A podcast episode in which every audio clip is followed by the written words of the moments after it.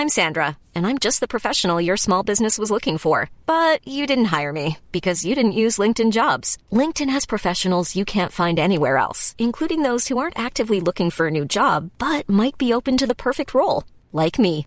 In a given month, over 70% of LinkedIn users don't visit other leading job sites. So if you're not looking on LinkedIn, you'll miss out on great candidates like Sandra. Start hiring professionals like a professional. Post your free job on linkedin.com/people today. From the Financial Times in London, this is Hard Currency. I'm Katie Martin, and here to do the talking is Oliver Harvey from Deutsche Bank. It's been all drama in Asian currencies so far this year, particularly with China.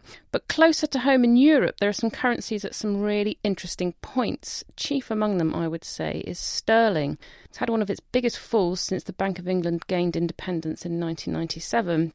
Oliver, what is this about? Is this the Brexit premium?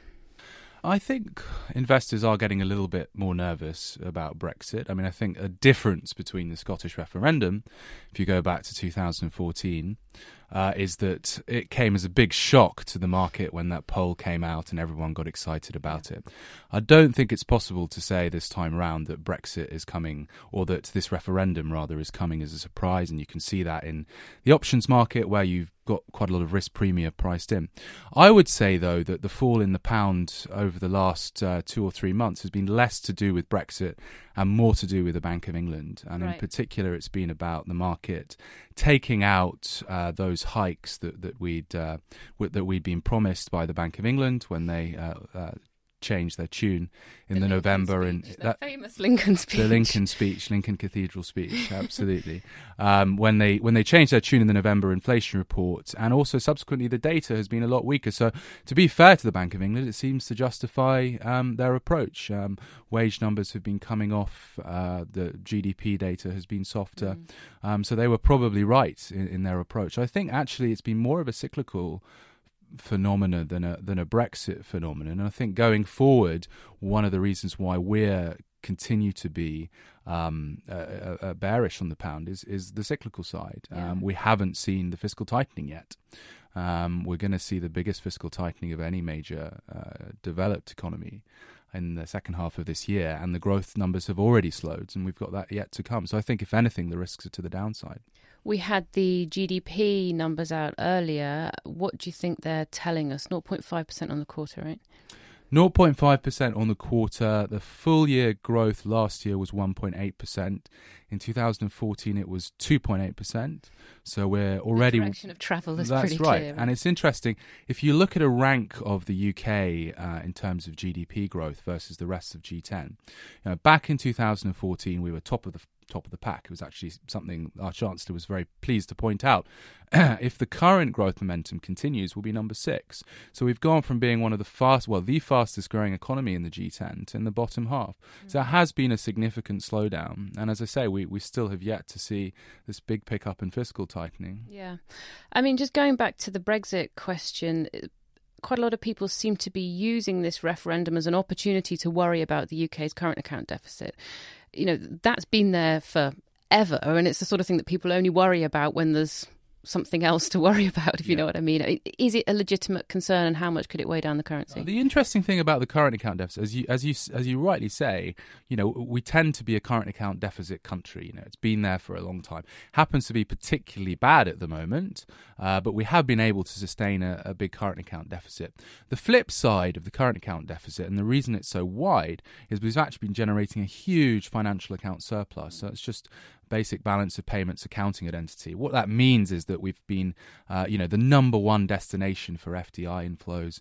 We've seen record portfolio inflows, and that's what's been driving sterling uh, stronger over the last few years. I think going forward, the question is: Are those big capital inflows sustainable?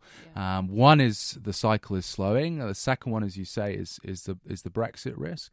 Um, and if we see those capital inflows begin to slow, uh, then the current account will improve, uh, but the pound will weaken. Yeah. So I think when we talk about current account adjustment in the UK and what it means for sterling, what we really mean is financial account adjustment. Right. What's your target on the downside for sterling now? Well, we think the end of this year will be 128 uh, in cable, so we have a pretty aggressive forecast. What about my Christmas shopping trip to New York? You're saying no to that? Oh, you might have to postpone it. But on the plus side, you know, South Africa is a very nice Yes. country to go on holiday, and a sterling ZAR is still, you know, right at the top. What's so, it about 24 now? Uh, something like that, yeah. It's No, crazy. definitely plan your safaris now. Okay, noted. Moving on to the euro, it seems to be really caught in between some pretty big tides at the moment. I mean, Mario Draghi is dead serious, and if you doubt it, you can look at his speech from the other day. He's dead serious about doing more easing if it comes to it. But eurodollar is not budging. I'm guessing this is because of this bizarre relationship that the euro has with risk sentiment now. I- I- would you agree? Yeah, I think you've you've literally hit the nail on the head there. Um, you've seen euro being this very risk-on currency, so a high correlation, positive correlation with equities. So the euro being this this risk-off currency, so a negative correlation with equities. And I think that has to do with the way that the eurozone has structurally changed, which is now eurozone has this very large current account surplus, which is kind of a stationary variable. It's not really going anywhere anytime soon. And what drives the euro is not the current account. Again, it's the financial account. It's mm. whether European investors are recycling all those excess savings. So when the world looks good, they do recycle those excess savings. They buy foreign assets and the euro weakens and vice versa. So so the euro at the moment is trapped, I think, as you say, by what's happening in China um, and, and the relatively negative external environment. That being said, I mean, going forward, I think, um, you know, we prefer to be short euro dollar rather than long from here.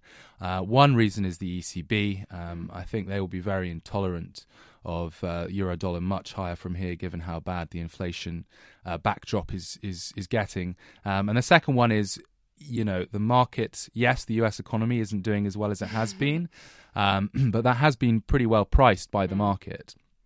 In the sense that we've really only got one hike price this year, um, and, and the Fed had previously been talking about three if you look at the dots, and uh, four if you uh, if you believe uh, some of the FOMC members. Um, so I think there's still some chance that the US economy can surprise to the upside, um, and that we get uh, a more hawkish repricing of Fed hikes. But it could be a surprise, you know, an unusually boring year for eurodollar. I think we've all we've all earned one. We could do with one in a way. Well, absolutely, yeah.